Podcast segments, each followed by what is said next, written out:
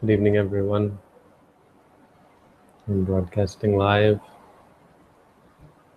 July 10th,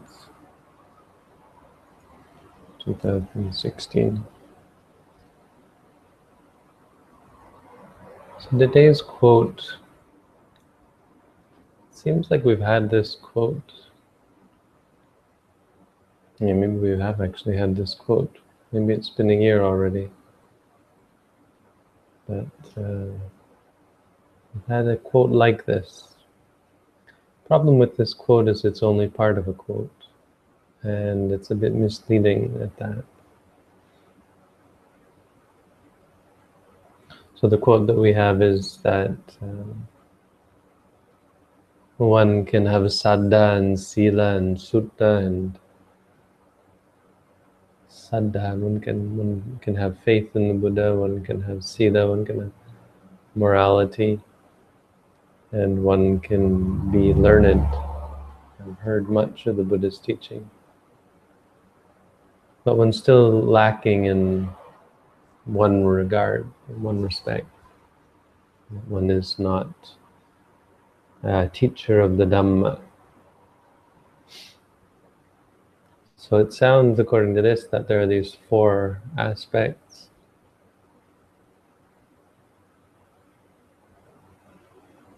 When one has all of these, then one is complete. But that's not what it says. It says, Evaṁ so tenangena paripuro hoti.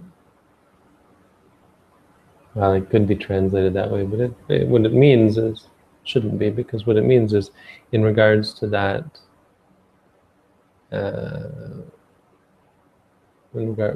through that one is more full, or one is full in regards to that factor. Now, see why it has to be translated as this latest factor makes one more complete. Because there's lots more factors. This is actually, it's in the Anguttara Nikaya book of tens. There's actually 10 factors. So this quote is misleading. It's not that the only thing missing from a good monk and a good Buddhist is that they're not teaching. No, there's lots of things missing. So we have sila. One might, it starts off by saying one might be moral. One might have confidence and be moral. One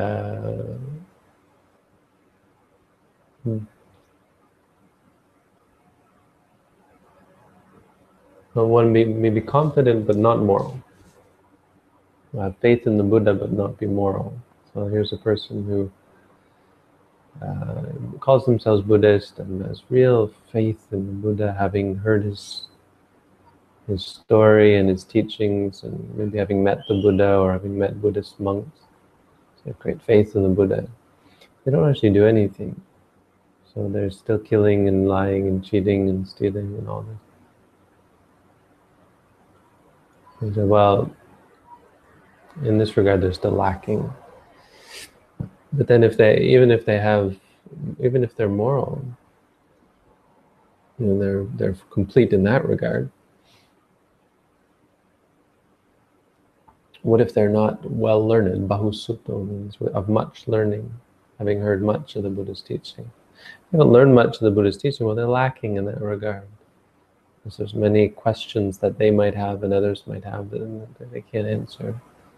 There might be challenges, and it's very hard to answer to the challenge put by others or even by your own mind when you have doubts. You haven't learned a lot. You haven't learned all the different ins and outs of the teaching.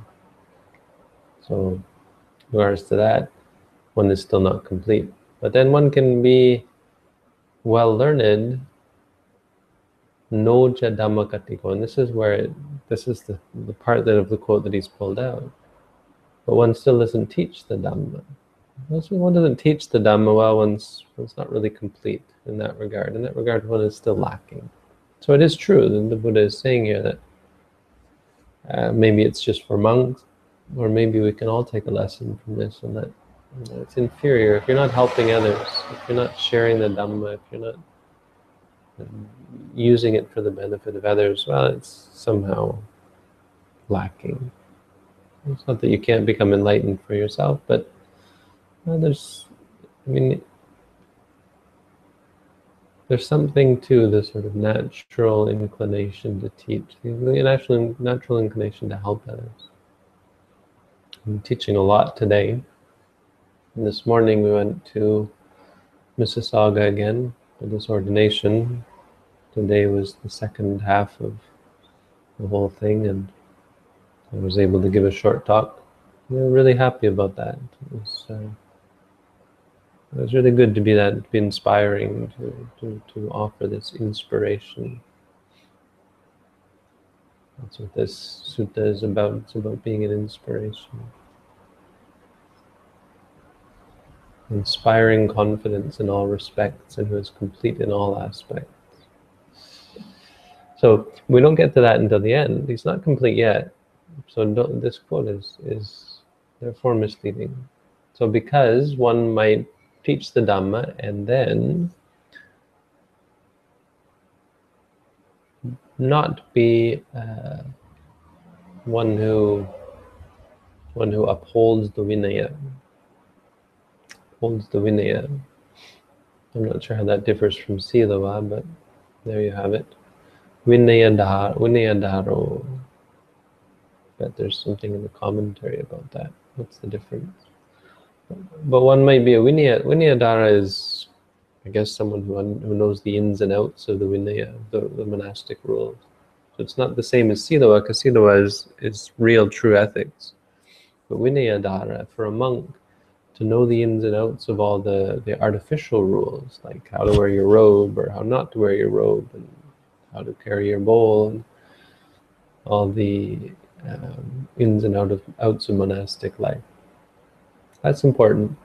It's important to maintain order and to create a framework for the training that we undertake as Buddhist monks.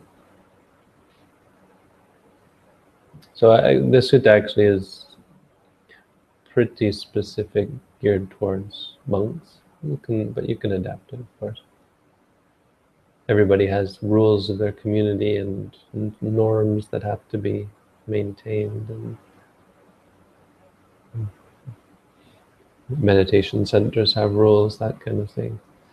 So, but even if one is well versed in community,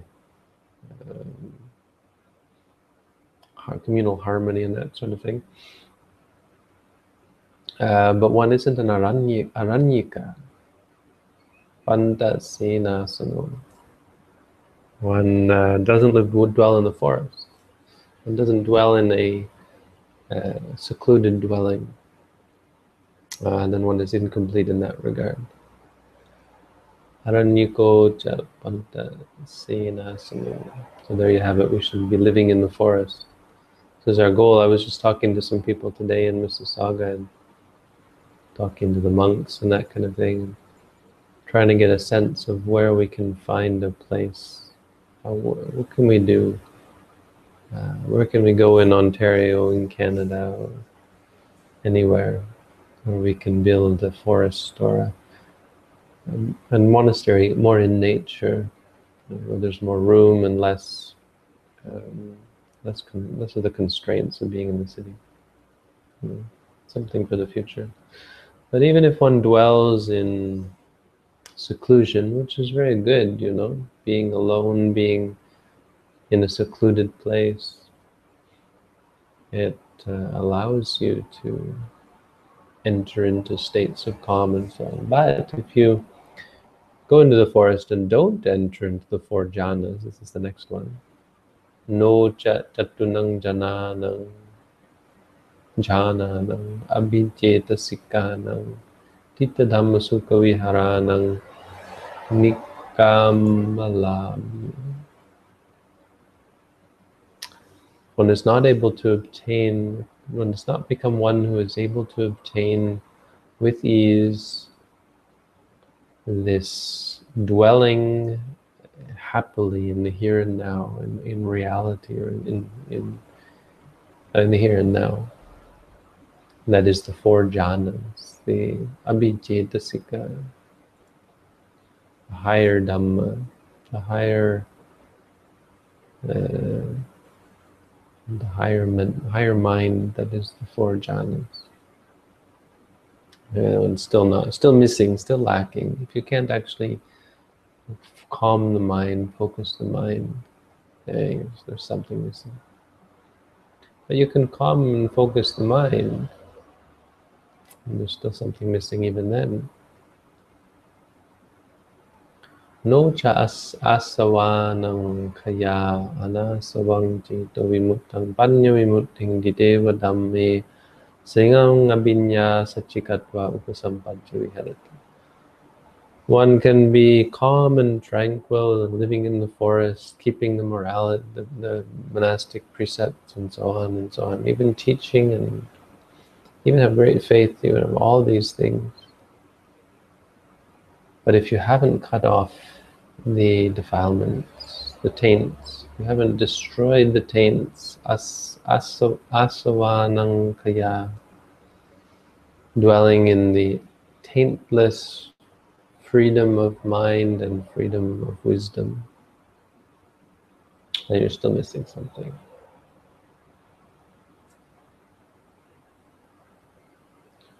And you will say, just a second, you should fulfill, thus being incomplete in regards to one fact, whatever factor. They should fulfill that factor, thinking, how can I be endowed with faith? How can I be endowed with this and this and this? And basically you should work to fulfill that which is missing.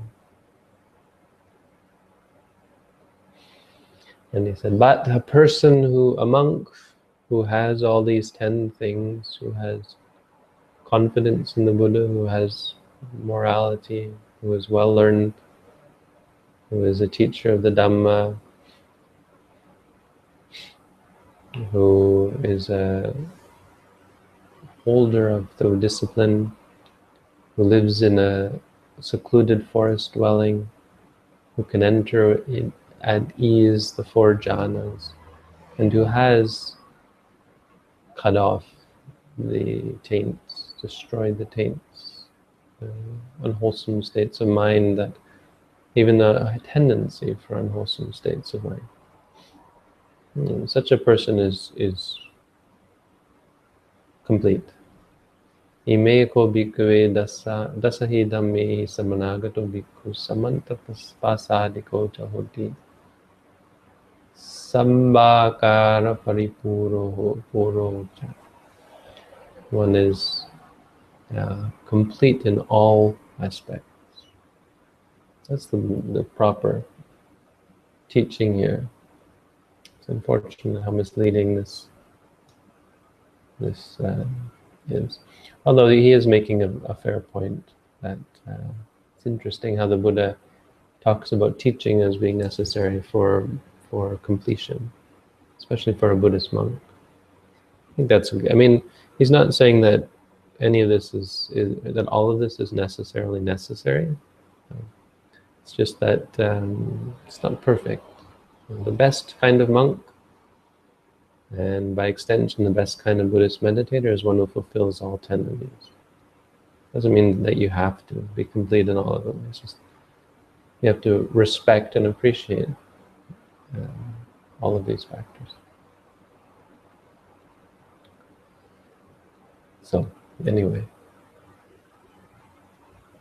that's the Dhamma that we're looking at today. I think we missed yesterday, so let's see if we've got some questions. We have some questions from yesterday. See, we need a better interface, I think. We should really have a separate, separate interface from questions, probably. Well, I can't see all the questions because you're not putting the cues. Here's one. I woke up this morning with a strong feeling of, or for nothing is really worth it. Wonder if it is a Vedana or not. I can't say I like it or don't like it, but it is not indifferent either. Hours after, I thought it might count more as liking because it is a novel encounter.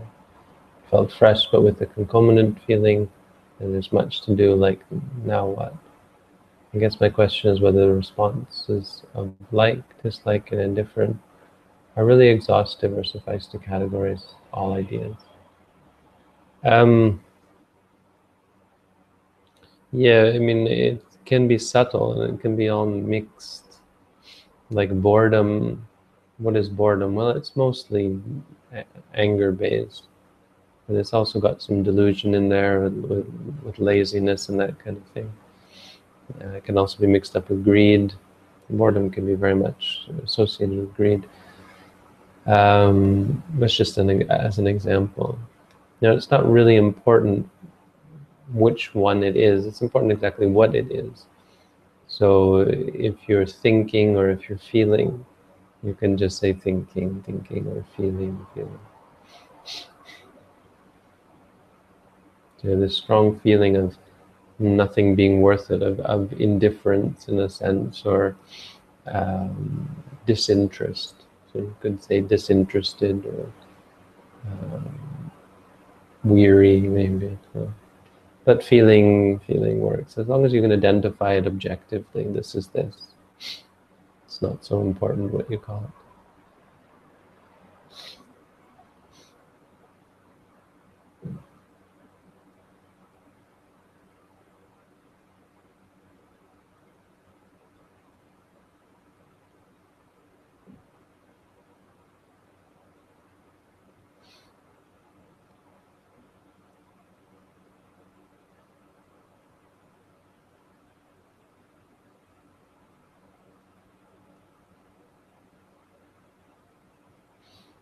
Someone who becoming ordained is really out of the picture. And a wife and 12-year-old kid being ordained would seem out of reach. I've come so far and learned so much. It was the closest I could become to ordaining. It's really up to you, you know. It's an apt question, I suppose, because that's exactly it. You can get close to ordaining. You know, ordaining is not. It's not a yes or no question. Ordained, unordained. It's not a binary thing. You can undertake many of these 10 things. Many aspects of the monastic life can be undertaken by lay people. I think that's really important. As a layperson, I was doing this. When I started meditating, I didn't have the opportunity to ordain for around 2 years. So during those 2 years, I was doing my best to try and be as monastic as possible, as much of the time as possible. In fact, at one point, I thought I was going to ordain, at least temporarily. And then I found out I really couldn't, or it just wasn't convenient. And in protest, I went out and bought myself a stainless steel bowl and started eating food mixed up in a non-monastic, but like a mixing bowl. And the nuns in the monastery, I remember them looking at me, oh, he's got a big bowl. They were all such busybodies, not all of them, it's a group of, everybody's worried about everyone else. So they were looking at my big bowl. I think thinking that I was being greedy, because I wanted more food, so I needed a big bowl. But it was more just to be like a monastic. So there are many things you can do, you know, you can... Some people in Thailand will undertake to wear white robes. Maybe that's beyond, but that's about as close as they can get. There's many things you can do. Even just if you start giving up your luxuries, your extravagances, start sleeping on the floor, that kind of thing. I mean, there's many things you can do. You don't have to do any or all or any of them, but whatever you can do to practice renunciation is great.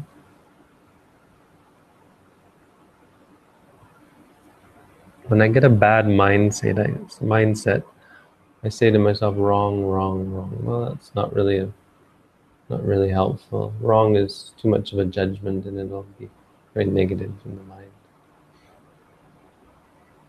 Are there other ways to deal with toxic people other than avoiding them altogether? Sidewalk can be a hostile place, I guess. I mean, mindfulness, of course, is the answer. I learn to be mindful, the sidewalk's not really a hostile place.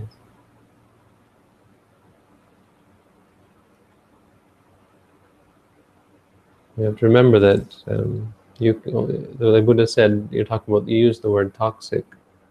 The poison only hurts the hand that is wounded. If your hand is unwounded, you can handle poison in your hands. You can carry it in your hands and not die from it. So anything toxic to the mind, it only poisons your mind if you let it in. If your mind is strong, there's nothing that can poison you.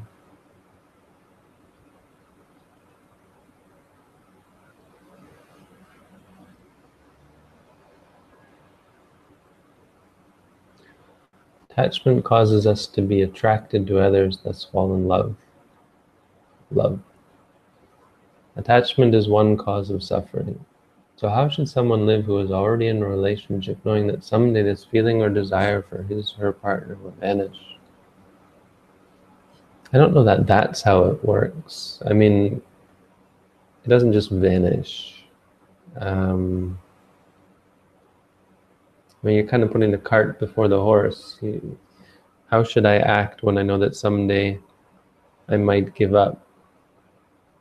I mean, why don't you cross that bridge when you come to it?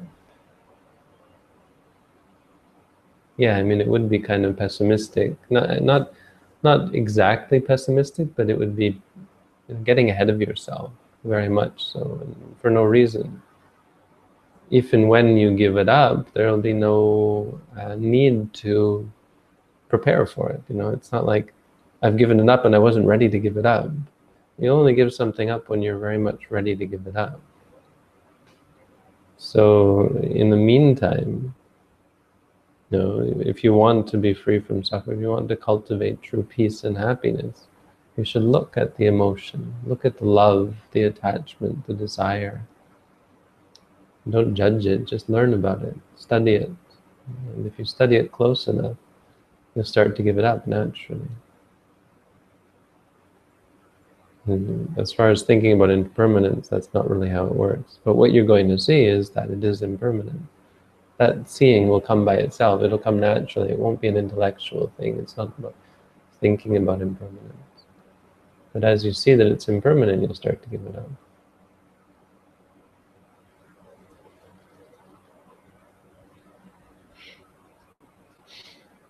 I wish to study the Buddhist texts, but not sure where to begin. Is there a recommended starting point for a beginner?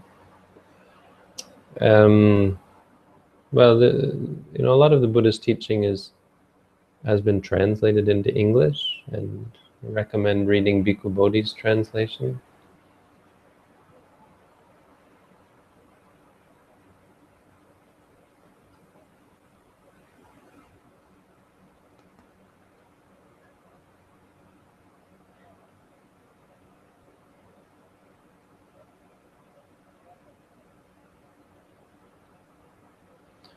A few nights ago, you recommended for us to meditate before listening to Dhamma talk. Do you have any more advice how one should listen to Dhamma talks to gain the most benefit from them? To get the most benefit, you should acknowledge at the ear, hearing. You should be mindful and meditate during the time. Read my booklet, How to Meditate, and try to practice that while you're listening. It's a great way to meditate, a great way to listen to the Dhamma. Of course, then you don't have to listen to so much Dhamma. As you get it, you start to say, well, why do I need to listen to this when I can just meditate without it? Well, listening to the Dhamma is actually, in the long run, generally overrated. We listen to too much and we don't practice enough. But that's a fairly good generalization. Not everyone and not all the time. But in general, We tend to listen too much and practice too little.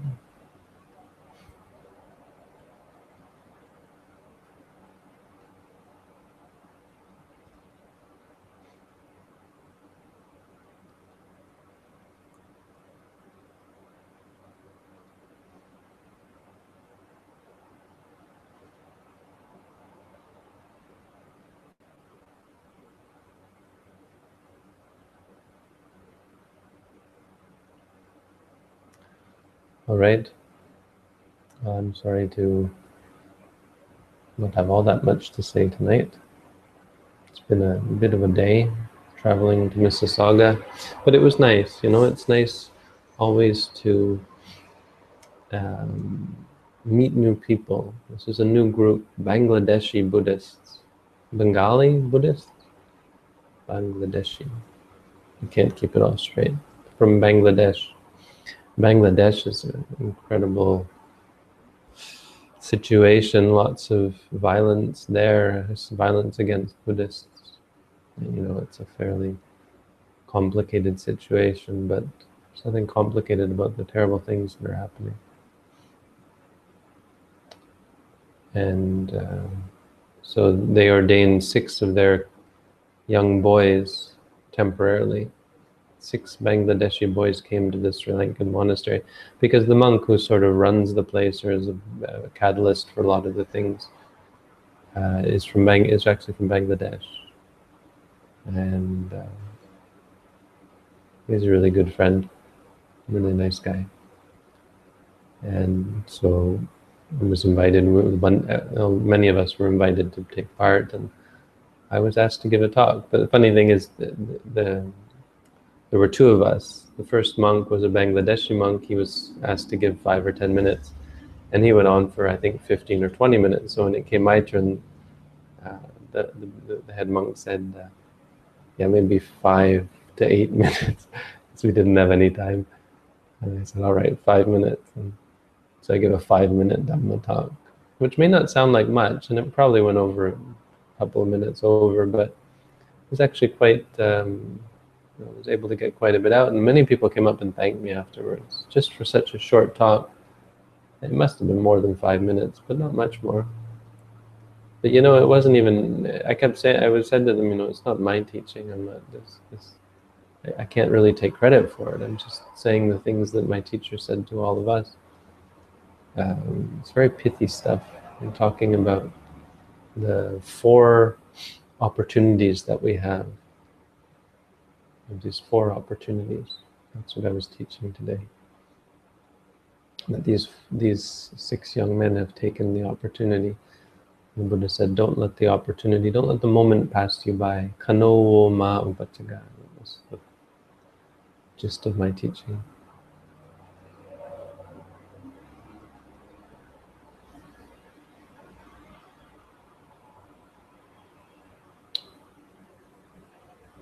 Is intuition real?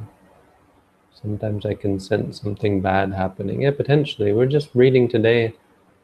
In the Visuddhimagga that we did today, we were reading about anagatangsayana, knowledge of the future. So prognostication seems to be a thing. It does seem to be possible. Premonitions do seem to be, at times, based on fact. Don't know how it works. Except I always bring up this quantum slit experiment where you have these 2 entangled particles such that 2 particles go off in separate directions. And if you measure this particle, it affects this particle, which may not sound like much, but it actually implies, the problem that they had with this was that it seems to imply faster than light travel, because affecting something over here can't, changing something over here can't affect something over here faster than the speed of light, because information can't travel faster than the speed of light. This particle can't know that this particle was measured, but it does. As soon as this is measured, this one is changed. I mean, it shows that reality is not quite how we think it is, but that's not what's interesting. Interesting is if you shorten the distance such that this particle is measured before no, this, if you lengthen this one, so the particle is measured after, the particle is measured, which is the thing that affects this one, but it's measured after this particle touches, reaches its destination. So once it reaches its destination, it should be fixed, right? But no, if you measure this particle after this particle has reached its destination, the measuring of this particle still affects this particle. I'm being very general, you have to really study it, but this is actually, from what I've studied, this has actually happened. So this particle is actually affecting something that has already happened, which, I mean, I'm sure quantum physicists would, well, some of them would criticize me for even suggesting it, but it does appear that that's a sort of a time travel. The future is affecting the past. It's not exactly, and it's not as simple as that, but, or maybe it's even more simple than that, but the point being that the universe is not quite as we think it is. You know, this idea of classical physics is false. This physics of billiard balls, of linear time and so on is simplistic, and many aspects of it are simply incorrect. I don't know, that's a bit of a tangent. It's not really important for our practice as Buddhists, except kind of to understand that the universe is not as it appears. It's very much more based on experience than it is on billiard balls, atoms, and that kind of thing, particles. I knew if I brought up the teaching, you're going to make me rehash it. Right. Spooky action at a distance. I believe it was Einstein. He was the one who was against quantum physics. He was really turned off by this new thing and said, it's just not, there's something wrong here. It just doesn't sit well. He called it spooky action at a distance, I believe. The four opportunities. We have this opportunity that we are born in the time of the Buddha's teaching. This time period that there is a Buddha in here. We still have the Buddha. We have his Dhammakaya. Dhammakaya means the body of teachings. So all the teachings of the Buddha, like even this quote that we had today, that's part of the Dhammakaya. And that body of teachings is the body of the Buddha. It's still here. But that's not always the case. Who's to say that there's going to be another Buddha, when the next Buddha is going to come? There are many, many periods of time. The vast majority of time in this universe is spent without someone who has seen through the net, seen through the veil of ignorance. So we have that opportunity. The second opportunity is that we're born as humans. It's not very useful if you're born as a cow. You know, the Buddha isn't all that much benefit to most cows, except in terms of not getting them killed, because fewer people are inclined to do killing, to kill cows. But not really helpful if the Buddha teaches a profound discourse on insight meditation to a cow, right? Cow's not going to be all that benefited. Being born a human is a great and difficult opportunity. You know, much more common is it for us to be born as animals, or even in the hell realms. We'll be born as animals 1,000 times before we get the opportunity, just by luck, just by some happenstance that we inclined towards good things to such an extent that we're actually born as a human being, or we interact with human beings enough such that we're inclined to be born as a human being.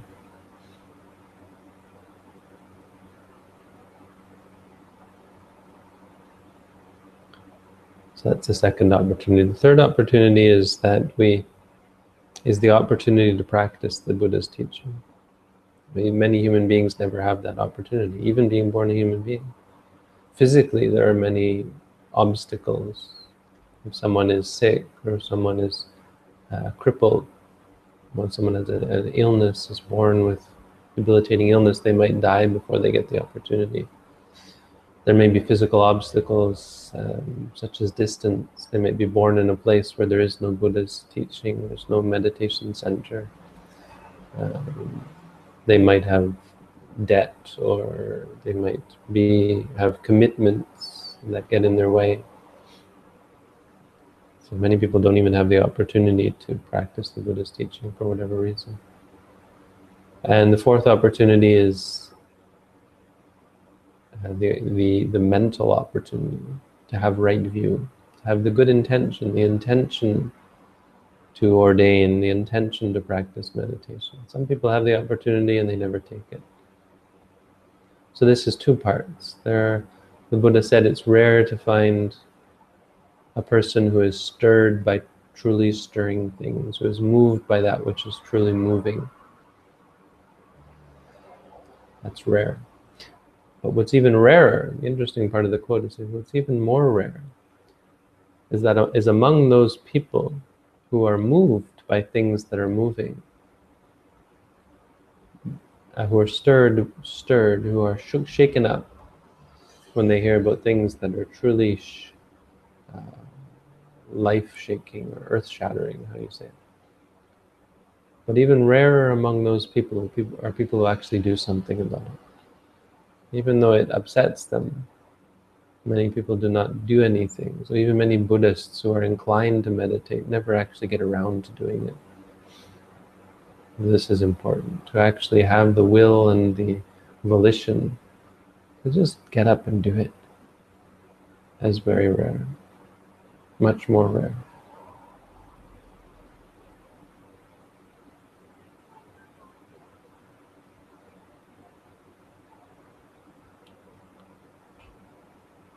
So that's the fourth opportunity, the good intention. And then they have this good intention, so we should seize upon it. I mean, I guess that the point is to have the desire to do good deeds. And that's an opportunity that we shouldn't let pass up. None of these opportunities. We should not let them pass us by. Don't let the moment pass you by. Actually become someone who seizes the opportunity. Seize the day. So that's basically what I talked about. I would think I was a little bit more eloquent earlier on in the day, but that's the gist of it.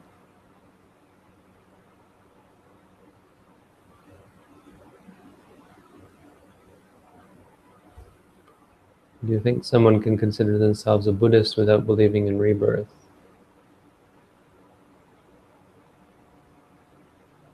You don't really have to believe in anything to be a Buddhist. To be a Buddhist, you have to practice the Buddha's teaching. You need four things.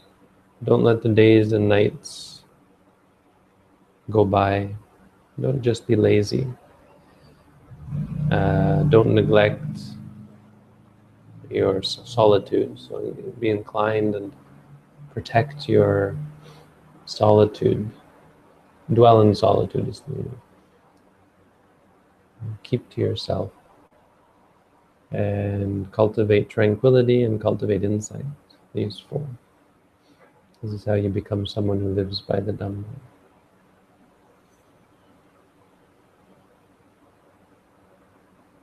But if you have a view that there is no rebirth, that's potentially problematic, because that view, that belief, you say, I don't believe in rebirth, but what you mean is you believe there is no rebirth, I assume.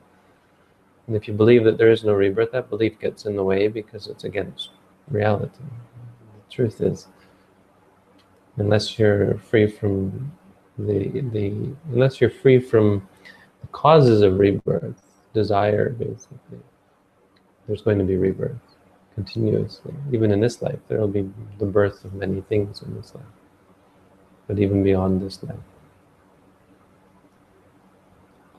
Sanka, your question doesn't seem that important, that practical to me. Again, it's one of these technical questions, and I don't really have a clue about anyway. And I just don't see how it's practical. I'm going to have to call you out on it.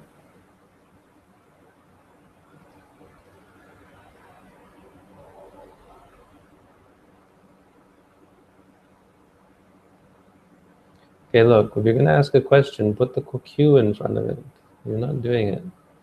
You're not playing by the rules. See, here's a question. This is a question. See, it has the Q before it. So you get a little green question mark. Or yellow if you haven't been meditating.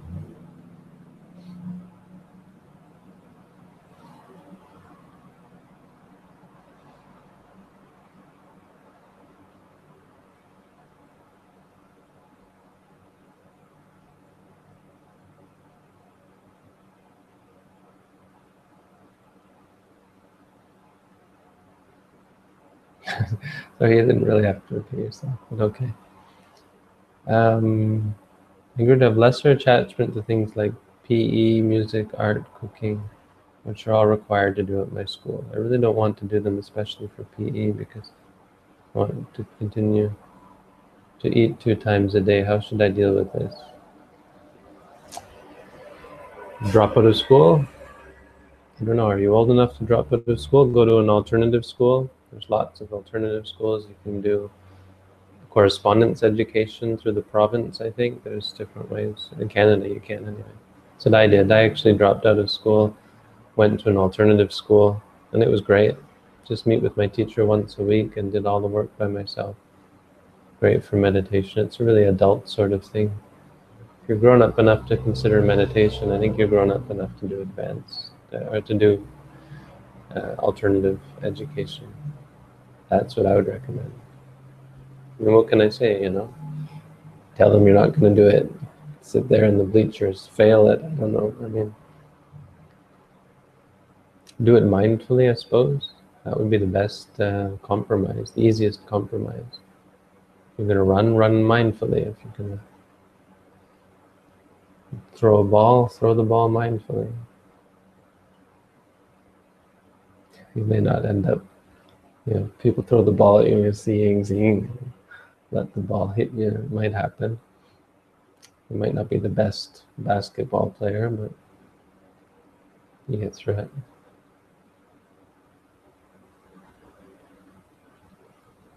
I don't imagine meditators have the best reflexes. Seeing, intending to catch, lifting, and by that time you've already been hit in the face with the ball.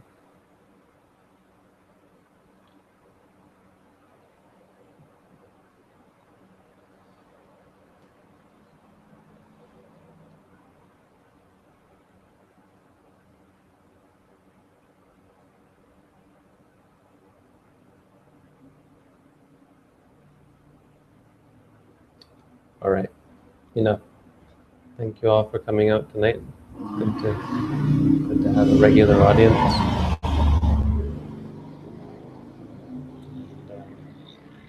See you all tomorrow. Good night.